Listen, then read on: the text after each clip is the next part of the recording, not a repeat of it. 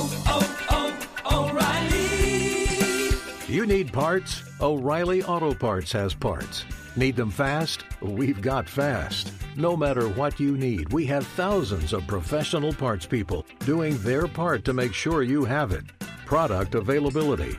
Just one part that makes O'Reilly stand apart. The professional parts people. Oh, oh,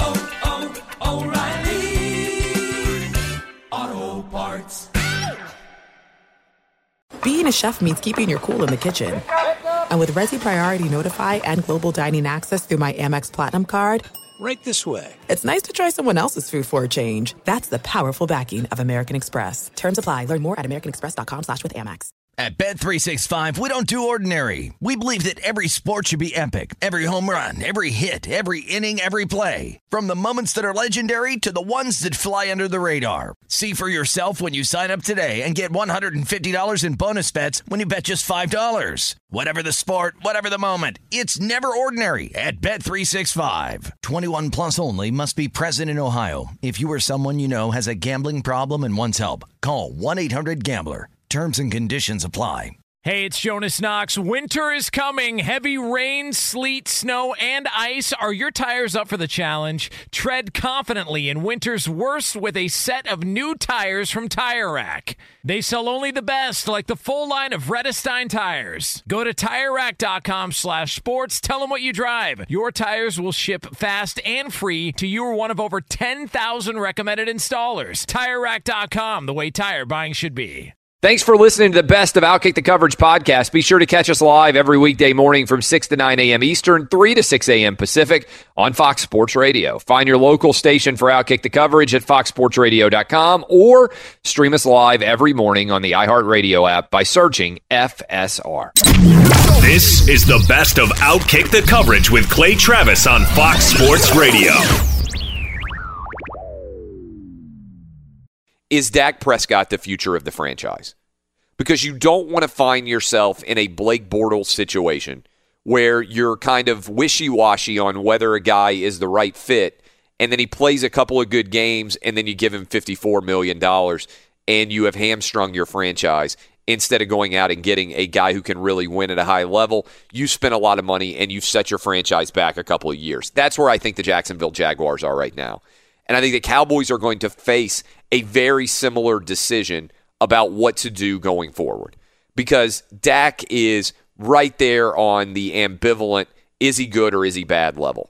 He's gotten a little bit worse for each of the past three seasons that he's been the starting quarterback for the Cowboys.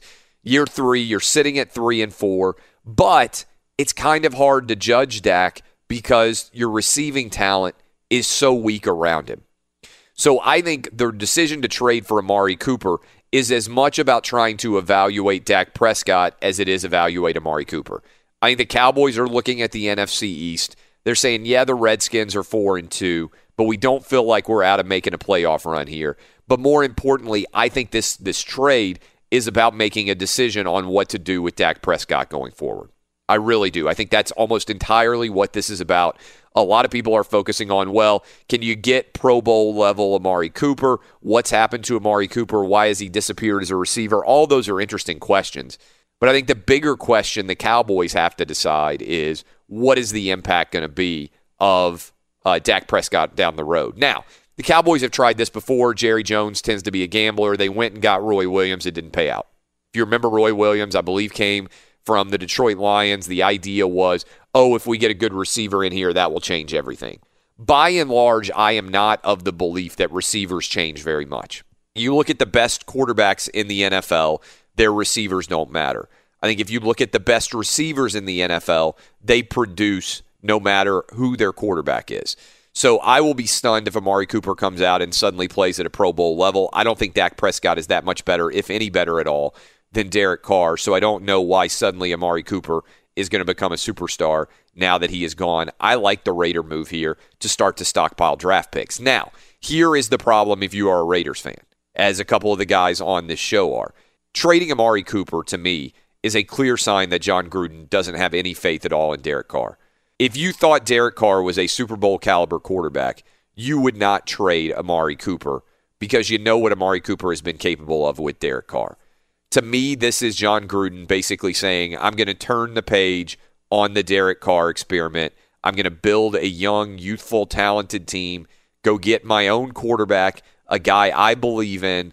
Derek Carr is not that guy. Be sure to catch live editions of Outkick the coverage with Clay Travis weekdays at 6 a.m. Eastern, 3 a.m. Pacific on Fox Sports Radio and the iHeartRadio app.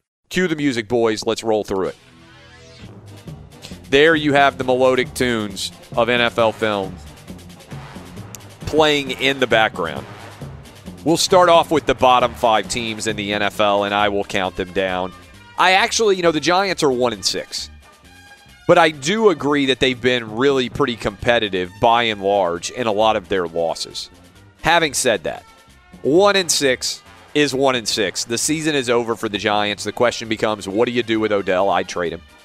What do you do with Eli? I'd try to trade him too. I'd build around Saquon Barkley. I would use the Rams as my blueprint. They got Todd Gurley.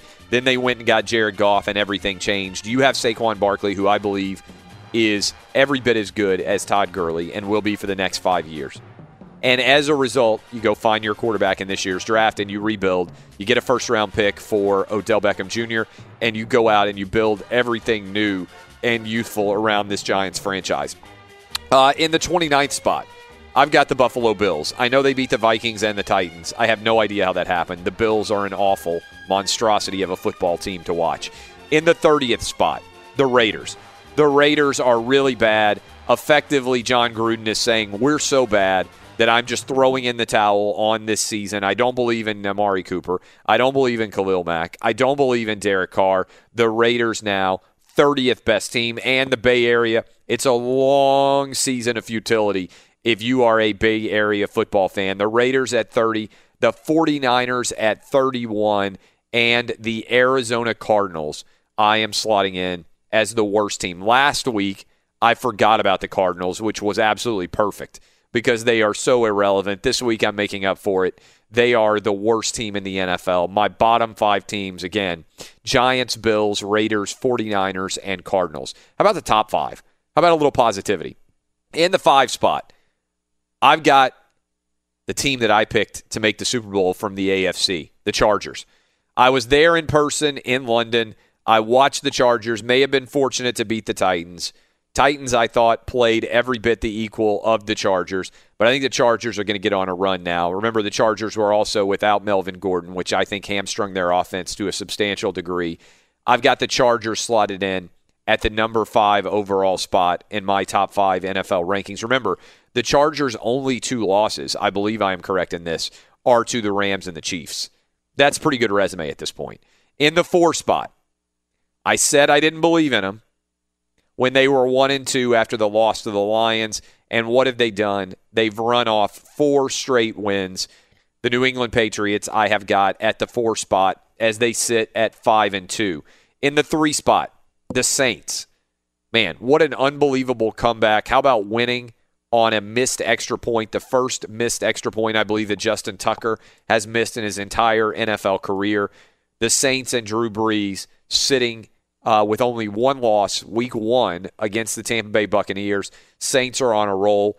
I've got the Chiefs in my two spot, and I think you can make a strong argument that the Chiefs should be a one. And then in the first spot, the only undefeated team in the NFL, I have got the Rams. So my top five in descending order Rams one, Chiefs two, Saints three, Patriots four, Chargers five. And for those of you just starting off the morning, the sadness list. That's the that's the uh, happiness list. The list of sadness, the bottom 5, the Giants, the Bills, the Raiders, the 49ers and the Cardinals. Anything that jumps out, Danny G. No, I think you're right about uh, the Chiefs because their defense did look a lot better last week. So as far as flip-flopping 1 and 2, you could do that with the Rams and the Chiefs and also tied with the Chargers at 5, I would put the Panthers in there. Yeah, look, I mean, the Panthers to me have been very fortunate. Now you can give Cam credit, but when you make a 63-yard field goal to beat a one and six Giants team, uh, I you know there have been a couple of really good breaks that have gone their way. I thought they were very fortunate to come back and beat the uh, Eagles like they did. So that's the reason why I have the Chargers in there. You can also say, look, the Chargers were fortunate in the way that game ended against the Titans. If the Titans kick the extra point, that game goes to overtime. Who knows what happens if the Titans run a better two point play? When they've got a two point conversion opportunity from the one, who knows how much different uh, things might have uh, appeared there. So that is the top five, bottom five in the NFL as we move on now to NFL Week 8. Be sure to catch live editions of Outkick the coverage with Clay Travis weekdays at 6 a.m. Eastern, 3 a.m. Pacific. I want to bring in the crew here. Do you like the Amari Cooper trade? Uh, well, good morning, Clay. I would say, first of all, thank God that the majority of Raider fans are also Dodger fans. So something to kind of take the sting away a little bit right now. Number one picks are fine, but uh, you talk about it a lot. It's an inexact science, obviously. It's a crapshoot. And the problem, as I see it, is that Reggie McKenzie, the Raiders general manager, he's had a couple of really bad drafts in a row, including this past draft where Derwin James was sitting right there for the taking, even after the Raiders had traded down with the Cardinals. And as far as Jon Gruden as a talent evaluator, I think this kind of says it all. So he cuts Janikowski at the beginning of the season. Giorgio Tavecchio, he was the Raiders kicker to start the season. Well, he's now an Atlanta Falcon. He sunk the 56 yarder to seal the game for them last night. Also hit a 50 yarder and a 40 yarder, I think it was. Matt McCrane, who Gruden replaced him with, has missed four field goals in his three games with the Raiders since uh, Tavecchio was cut. So most Raider fans are really scratching their heads, not only because of Khalil Mack and now what happened with Amari Cooper, but other positions on the roster as well. It just seems like for whatever reason, Gruden has been making wrong slash bad moves with just about every position on this current roster. I think it's also clear that he doesn't believe going forward in uh, whether or not Derek Carr is going to be his guy. I think it's clear that he believes that Derek Carr is not his guy. And I think the next question this begs as we move towards the trade deadline of October 30th in the NFL. I, I said this a couple weeks ago, and I'm going to continue to say it. I think the smart move, if you are the Giants, is to address your situation this way. Who is the best player on that offense for the next five years?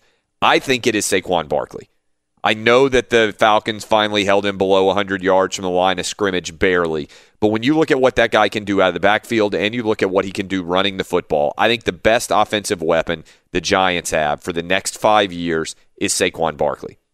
Doesn't mean that I think Odell Beckham Jr. is not good. It just means that the most reliable and consistent, and I think the most, uh, uh, you know, probably psychologically uh, reliable offensive talent they have is Saquon Barkley. I don't think he's going to lose his mind. I don't think he's going to propose to a net. I don't think he's going to get into it on the sideline. I don't have any concerns at all about Saquon Barkley. If you believe, as I do, that he's the best player uh, on that offense for the next five years, then I think if the Giants were being smart, they would acknowledge that Eli Manning, 37 years old, it's unlikely he's going to win them another Super Bowl. He's already won them two. Trade Eli before October 30th if somebody will trade for him. Let Eli ride off into the sunset.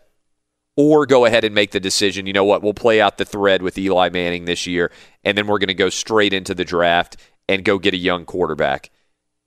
And then also before October 30th, I would try to get a first round pick for Odell Beckham Jr. and get out of this 20 million plus contract that we have signed ourselves if we're the Giants. Now I understand Dave Gettleman's uh, decision making. This is this is probably a little bit risky, but I don't think if you're the Giants that you are likely to contend for a Super Bowl for the next two years. If you can find somebody to take that 20 million dollar headache of a contract from Odell Beckham Jr. off of your shoulders I think it's a smart move. Remember, one of the great storylines to pay attention to in the NFL the best player on a Super Bowl winning team has never been a wide receiver. They get a lot of attention because their plays down the field provoke a lot of excitement. Uh, the explosive wide receiver tends to be a diva. He's outspoken. He's oftentimes a great media figure. Fans rally around him. But ultimately, quarterbacks make receivers receivers do not make quarterbacks. And if you're going to have a new young quarterback that you go out and draft, theoretically the Giants may be in position to draft number one, the first quarterback off the board next year. Maybe they'll be competing with the Raiders and Jon Gruden for that. I think you make the decision that the Raiders made, which is trade Odell for a first round pick. I would move Odell Beckham Jr. right now. And you know what?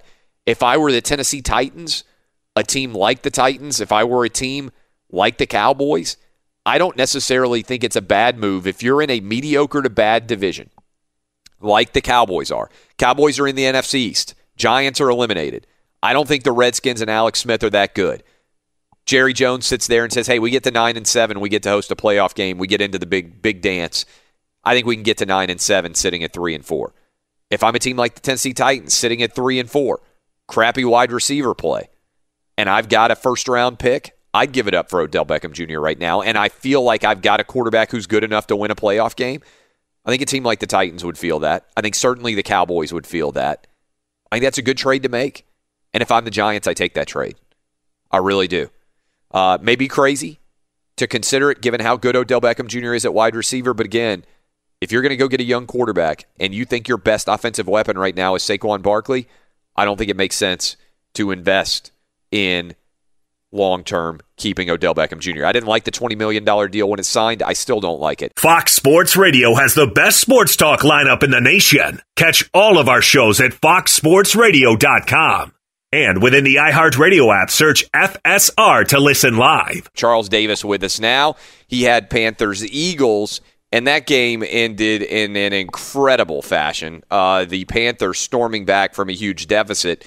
So, did this game, in your mind, Charles, tell us more about the Panthers or more about the Eagles?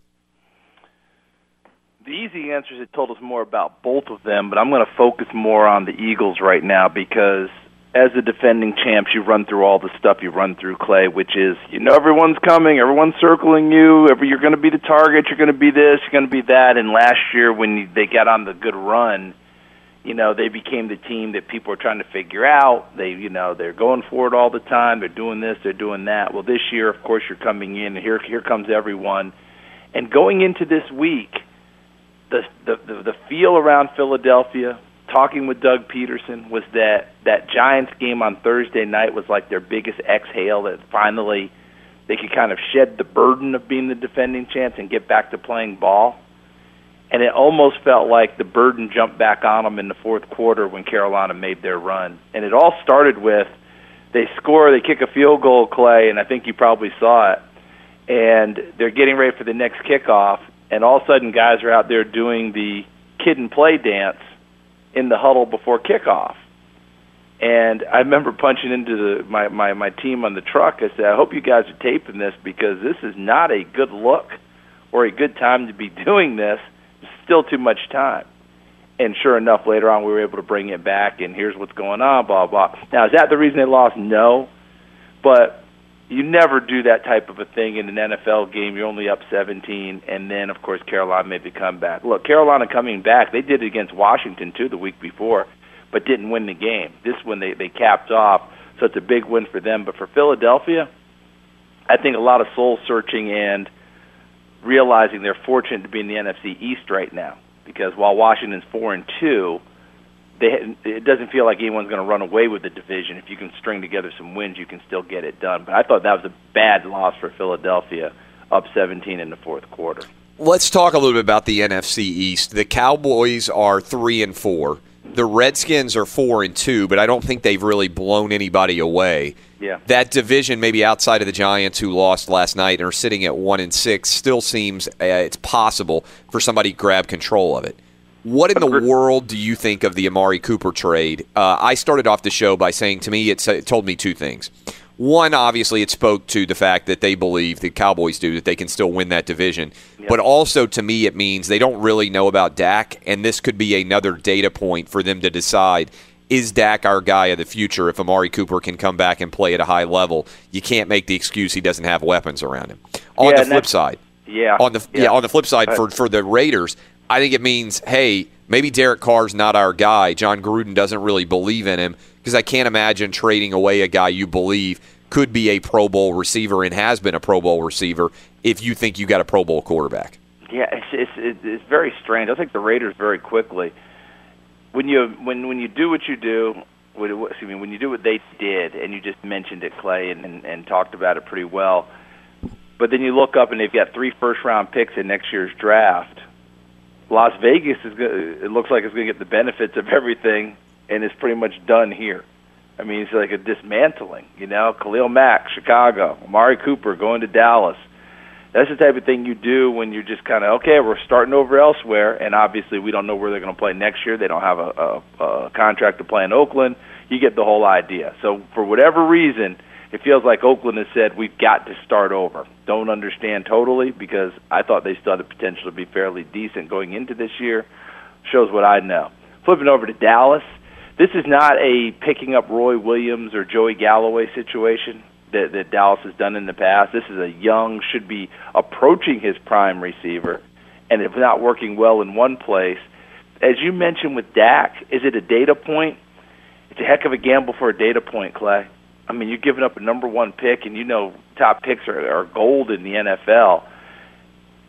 You you need to believe that this that this move helps make him better. Not we got to find out if he's going to be better with it. That's that's my opinion of. If you're making this move, you should be making it because you believe this is the receiver that will really help take Dak over the top. The interesting part to me is they had a chance to get a wide receiver one draft last year entire off season and free agency, all of those things. And you remember what Dallas said? Oh, we're okay with our receivers. We can do it by committee. Cole Beasley can do. And now we look up at this part, and and I think the th- first thing you said is on target. Hey, we're three and four in a division that no one's running away with. Maybe we have to change our thinking now. We were wrong before. Let's get a wide receiver one and go ahead and try and win this division. It's still to me a little, not a little. It's a big gamble to me because the number one you know uh, pick is still gold in today's football. All right, let's like you're going to call the Redskins Giants game coming up this weekend. It Yeah. seems to me that the Giants are in a very similar situation to the Oakland Raiders. First year head coach, quarterback who maybe the franchise doesn't really believe in in the long run, and a first round caliber wide receiver, certainly, maybe the best wide receiver in the NFL in the case of the Giants that they've given $20 million a year to. This 20 million is spent, they're not going to be in the playoff run. They got two more $20 million years. Would you consider or entertain, if you were the Giants at this point, any kind of interest in Odell Beckham Jr. and whether or not he should be moved? Would you contemplate that if you were the Giants at one and six now?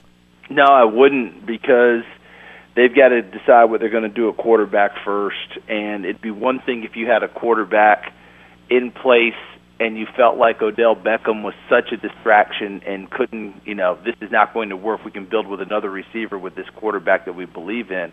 But with Eli being 37 and with how things have gone in recent weeks, to me the bigger question is deciding what you're going to do there and give and give make this an attractive place for a quarterback, whether it's going to be a young guy coming in, which you'd have to handle differently, or a veteran guy who can play, who you know can can can can stand up to the heat and deal with young receivers who go and get the football. Because Sterling Shepard showed a little emotion a couple weeks ago too. Remember we talked about that.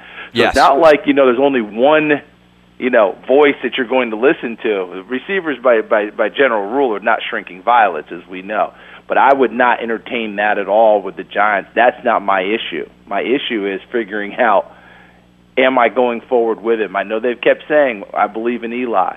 Trade deadline's coming up, Clay. It's October 30.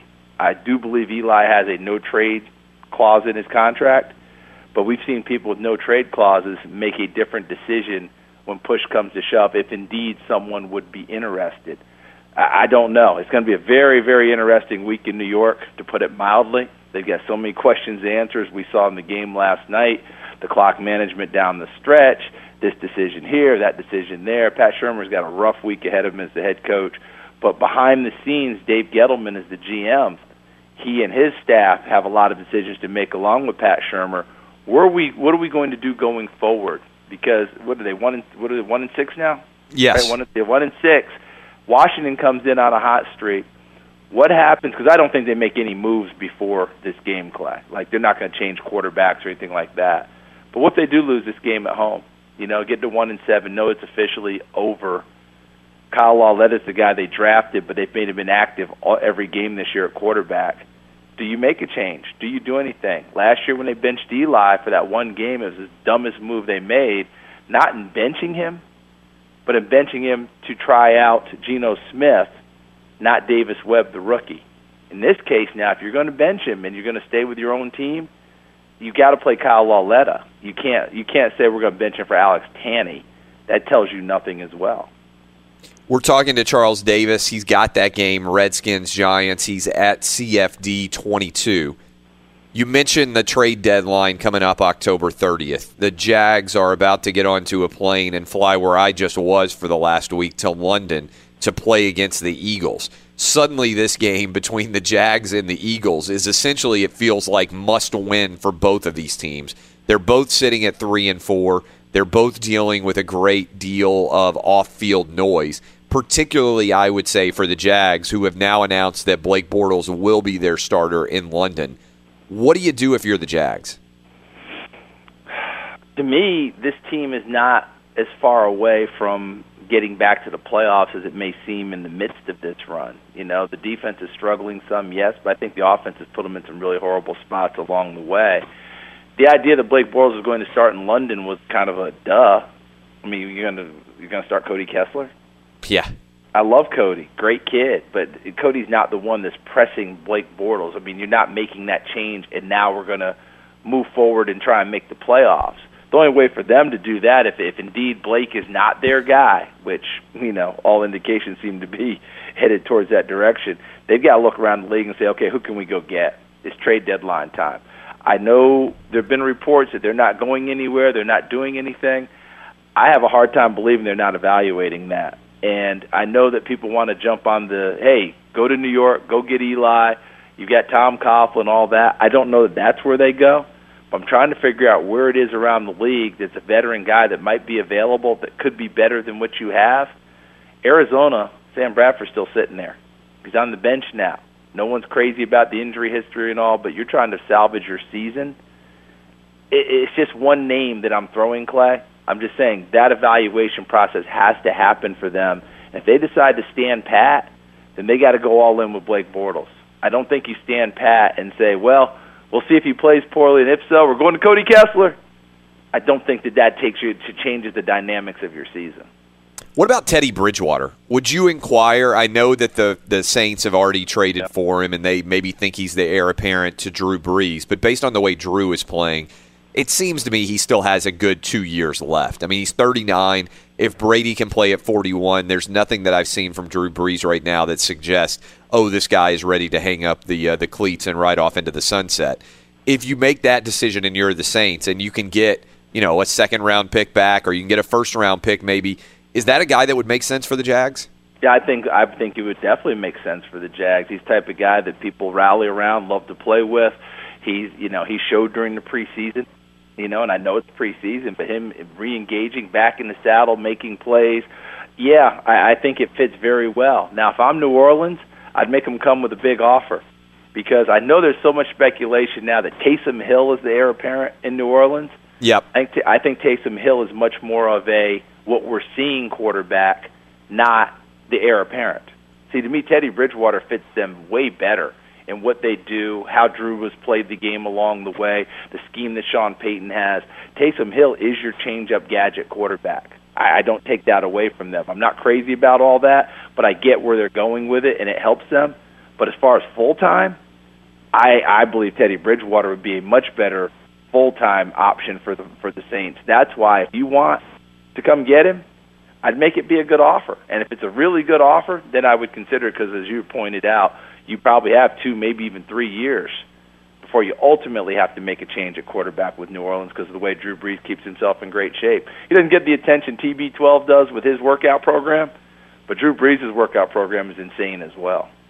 We're talking to Charles Davis at CFD 22. All right, I'm going to take you into college football. I know you're paying attention to that too. Yeah. Is Bama good or bad for college football right now? Oh, they're good for college football. This is to me, this is the UConn women's basketball debate that we went through a few years ago, which I found absolutely ridiculous. I did, Clay. Everybody's, oh, they're horrible for basketball. Well, was UCLA horrible when they won 88 straight with John Wooden? Actually gave it attention during a time that not a lot of people were focused on college basketball. People act like, you know, the Final Four has always been around and existed in its current state where we go crazy and stop what we do for three weeks. That, that was not the case Dynasties are very good for business. I don't care if it's the Yankees. I don't care if it's the Boston uh, Boston Celtics. I don't care who it is, whoever you name, because when someone finally gets that dynasty, it really means something. I know parity is the word Pete Rozelle loved. Yeah, you can have plenty of parity, but you need teams for people to shoot for, to come get and elevate play everywhere. And I'll leave you with this. I worked at the Olympic Committee, Clay. I was around when the Dream Team was born. And a lot of people know that a lot of people look back and say, "Well, we did that because we lost in 1988." Remember our, our men's Oh, yeah. basketball team? We lost the gold medal in '88. We got beat by the Russians. We had to go get our, our honor back. There is a vote when you change policy in the Olympics that all the countries get to vote. Do you know that overwhelmingly the vote was for the Americans to have their professionals play basketball? That was a positive vote. You know why? Because they knew that it would it would up the level of disc, you know, it up the level of play, and you now have to change what you do in a country and get yourself better as well. Not to mention the attention that came with it. They knew they'd take some beatings for a while, and they absorbed them. How is it now internationally in basketball? Have you noticed how everything has changed? You see how people have jumped their game up? Well, everyone needs to do that in whatever league we're talking about now. Bama is good for football. I don't care what they say. People have to come after them. People have to raise their level in the SEC, around the country, the whole thing. People want to talk about it being bad. Bad? You must be crazy. This is fantastic. Bama and Clemson again. If they go at it, how about how Clemson's raised their level and have been a consistent team approaching that status right now? I think it's good. You can tell by the passion in my voice on this one. I do not li- I do not like when people say it's horrible and they're overrunning it and this and that. Then we're back to participation medals and ribbons, and I don't like that either. Uh, amen for that. Let me ask you this final question. I uh, you have watched college football for a long time. I have watched college football for a long time. Through 8 games, I think that Alabama is as good of a team as I have ever seen. They have not been challenged at all. We'll probably talk about this with you a little bit next week.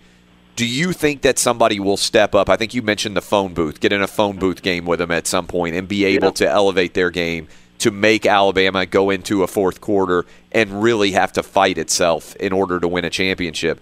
Or do you think Alabama is just this much better that nobody's ever going to be able to even keep it close? Oh, someone's going to keep it close. It's just a matter of when it happens. And for Bama's sake, I think it, they would be best served if they have one of those in the regular season, because otherwise you get into the playoffs, and it's going to happen at some point. Remember when Nebraska? What, was that? Was it Nebraska 82, 83? Remember that team with Turner Gill and and Irving Fryar and and and, and Rimington and all that crew? You remember they just rolled over everyone. And then they got into that phone booth game in the national championship game with Miami. Remember that? And here comes here comes Bernie Kosar and crew. And all of a sudden they had to fight and scrap, and they came down and they ended up missing a two point conversion.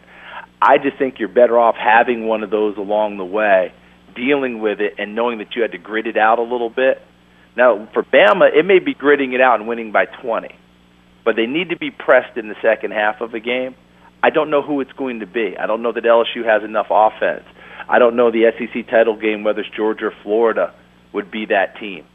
But I think you could get into the playoffs. It could be a Notre Dame. It could be a Clemson. It could be a, you know, who could emerge. But I think they're better off having it beforehand, and I do think that they will have at least one of those before it's over.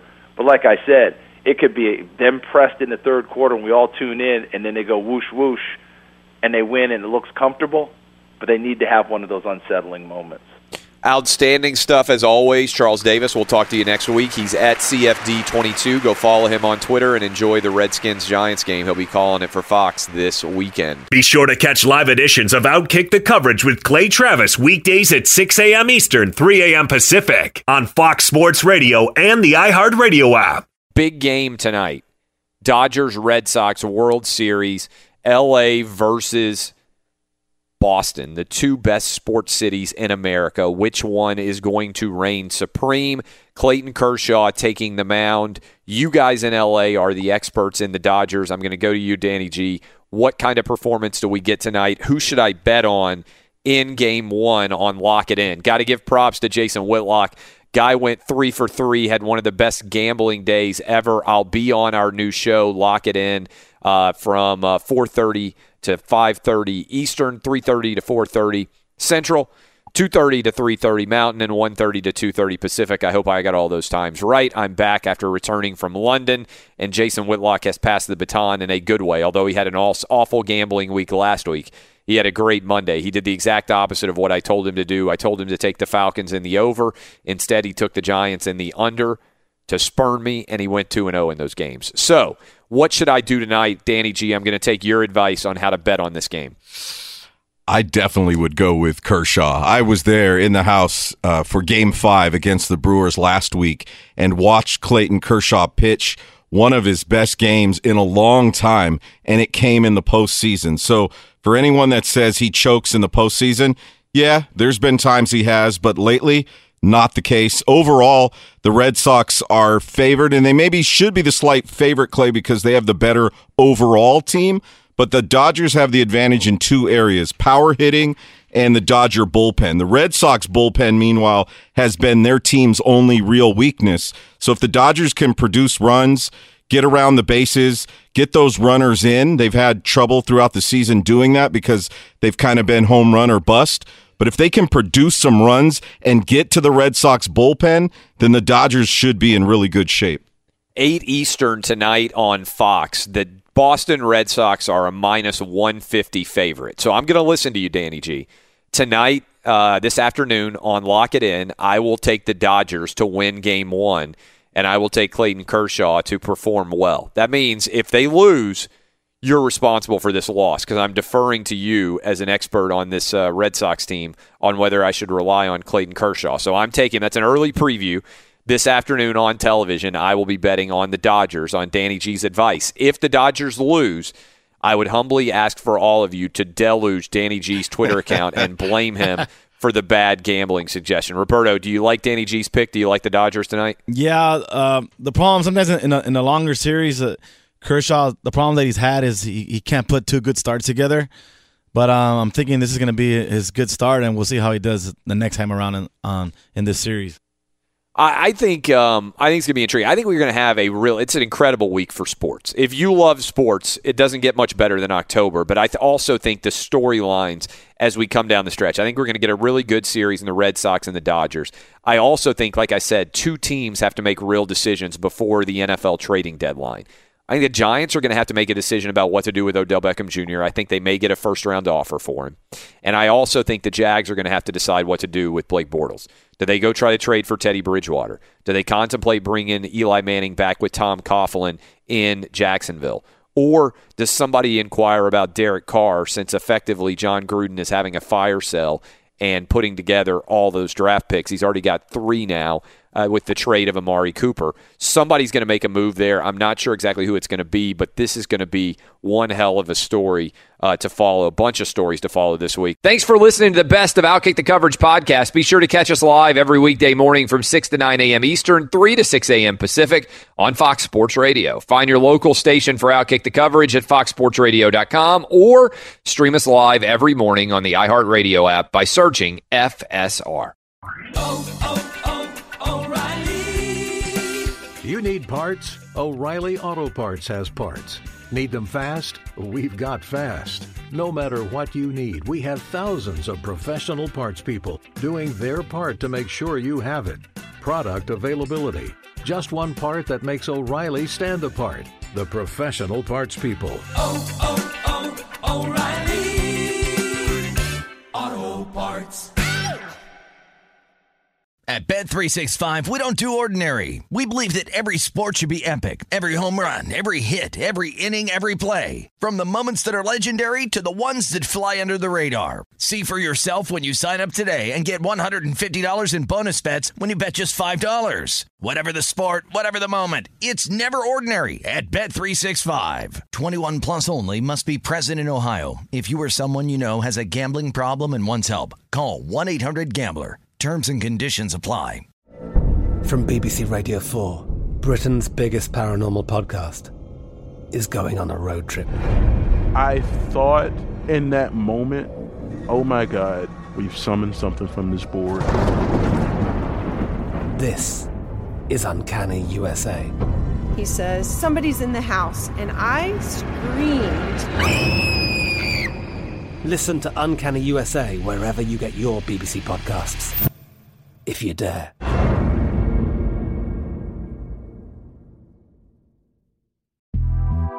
The Big Take from Bloomberg News brings you what's shaping the world's economies with the smartest and best informed business reporters around the world.